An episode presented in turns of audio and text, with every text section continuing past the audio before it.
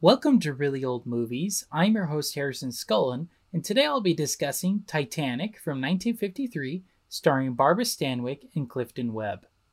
Some essential movie details many of the sets, including the ship's model, were reused for several other films after this, such as Dangerous Crossing from 1953, and in particular their dining room, cabins, grand staircase, lounge, radio room, boat deck, promenade deck, and the deck chairs.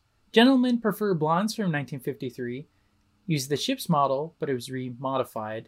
The dining room walls, the lounge, the promenade deck, and the deck chairs once again. A Blueprint for Murder from 1953 used the ship's model, the dining room, the deck, and chairs. And finally, Woman's World from 1954, which also starred Clifton Webb, only used the dining room walls. The ship model is displayed at the Marine Museum of Fall River in Fall River, Massachusetts. So all of this is from IM, the IMDb page of Titanic from 1953. All right, so now I'll get into the plot. I gave it a 5 out of 5. I thought it was an excellent story. You really do connect with these characters, especially Barbara Stanwyck and her family, making it even more tragic when the ship sinks at the end of the film. You know, it's based on the actual tragedy, right? And from what I read, it's as close to uh, the information we had about the Titanic at the time. Just like how in 1997, when James Cameron made that one, his version of the film, that one's even closer. So, you know, it's interesting seeing the the similarities between the two. Now, obviously, it's the same, you know, story that they're basing it off of, but nevertheless, it's really interesting seeing a lot of the similarities with the camera angles, camera shots, and all of that. Really interesting. All right, so now I'll get to my thoughts on the acting. I gave that a 5 out of 5. I thought it was superb. Really love Clifton Webb. He was excellent. You know, he's your typical snobby Englishman, but by the end of the movie, he becomes a hero, especially when he's helping people get off the boat and he's learning to accept, you know, that his wife cheated on him and had this other son. And even though he's not biologically the boy's father, he decides to fully accept that by the end of the movie and that's beautiful. It was amazing, amazing character arc, amazing whatnot. Barbara Stanwyck was fine. Uh, she wasn't in it for very much, so I would say hers was more of an extended cameo than it was, you know, a leading lady. I mean, she's shown a lot in the promotional material and whatnot, but she's really not in the movie that much. It's really Clifton Webb's movie. All right, in regards to the directing, I thought it was amazing. I thought a great, I thought it had a great balance of humor and tragedy, and his the great cast that was assembled, the great set pieces, the great music, and great camera work. I really owe it all to the director. I think he had a great vision for how the tragedy would have looked like. Eh, and from a 1950s lens, of course.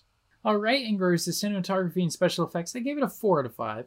For the most part, I thought it was really good, but some of the models, especially for the ship itself, looked pretty fake. Now, you may say, well, this is from the 50s, you know, it, we got to give it some slack. But there were some model ships in King Kong that were more convincing to me, and that came out 20 years before this one. So I think there was so much more. I think there was more work they could have done with them. But other than that, it was fine. I, like I said, I really love the camera angles, and even though the models looked kind of cheesy, especially at the end, that it really did capture your emotions. You know, it was very tragic when the ship split in half and went down and all that. Very, very touching. So in that aspect, it was great. But like I said, the ships were they they could use some work. All right, in regards to the music, I gave it a five out of five. And once again, within this season, we have "Nearer My God to Thee" playing in a movie, and once again, it still has a great effect on me. It, it is one of my favorite songs of all time. We sing it all the time at church, and it gives me the chills, especially when you read now, some sources say it didn't happen, some say it did, but just thinking that everybody knew that their death was imminent, so the music people started playing "Nearer My God to Thee," and then all of the the remaining passengers started singing along. It was a beautiful, beautiful moment to the movie, and really the highlight. And that that is really the extent of the music. You know, you read that they tried to make it as realistic as possible. And there's a couple other scenes where a couple college kids singing songs, but that's really it. But this, this to me is the real, real crux of it. It's amazing. I really liked. I always love Nearer My God to Thee I'm a sucker for it. So that's why I gave it a five out of five. Now, if you're looking for a, a musical score or a scary music or anything like that, it doesn't really have any because they're trying to make it as realistic as possible. All right, so tallying up my score, that brings my Letterboxd score to 4.8 out of 5, which I'm rounding to a 5 out of 5. So, would I recommend this movie? Yes, I would. You know, I'm probably the only person in the entire world who has not seen the 1997 version of this movie. So, this is the only Titanic film, other than some documentaries, that I've actually seen. And from the few clips I've seen, it seems James Cameron was heavily inspired from this. You know, I'm thinking of the introduction of Barbara Stanwyck's character looks exactly like the introduction of Rose's character, or I guess uh, Kate Winslet as Rose's character in that movie. So, like I mentioned, it, it seems he was inspired by this. Um, but yeah, I would recommend this movie.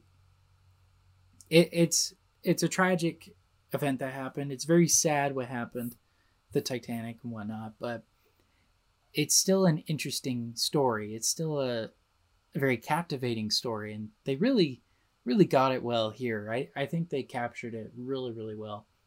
And I don't know why this film isn't brought up as much when discussing Titanic movies. You know, I I think the 1997 one just overshadows all the other adaptations. It's kind of weird, but also interesting why there's so many adaptations of it. I think there's at least five that, that I know of, um, including this and the 97 one. So I don't know what it is with the fascination with it. Maybe it's just the tragic aspect of it. I don't know, but it, overall it's a great film. I recommend it. You know, if you're a fan of the 97 one, I think you would like this one too. But say that's saying as a person who hasn't seen it, so I don't know, but I really liked it. And uh yeah, I, I thought it was great. All right, so those are my thoughts on Titanic from 1953. Thank you so much for listening to today's episode.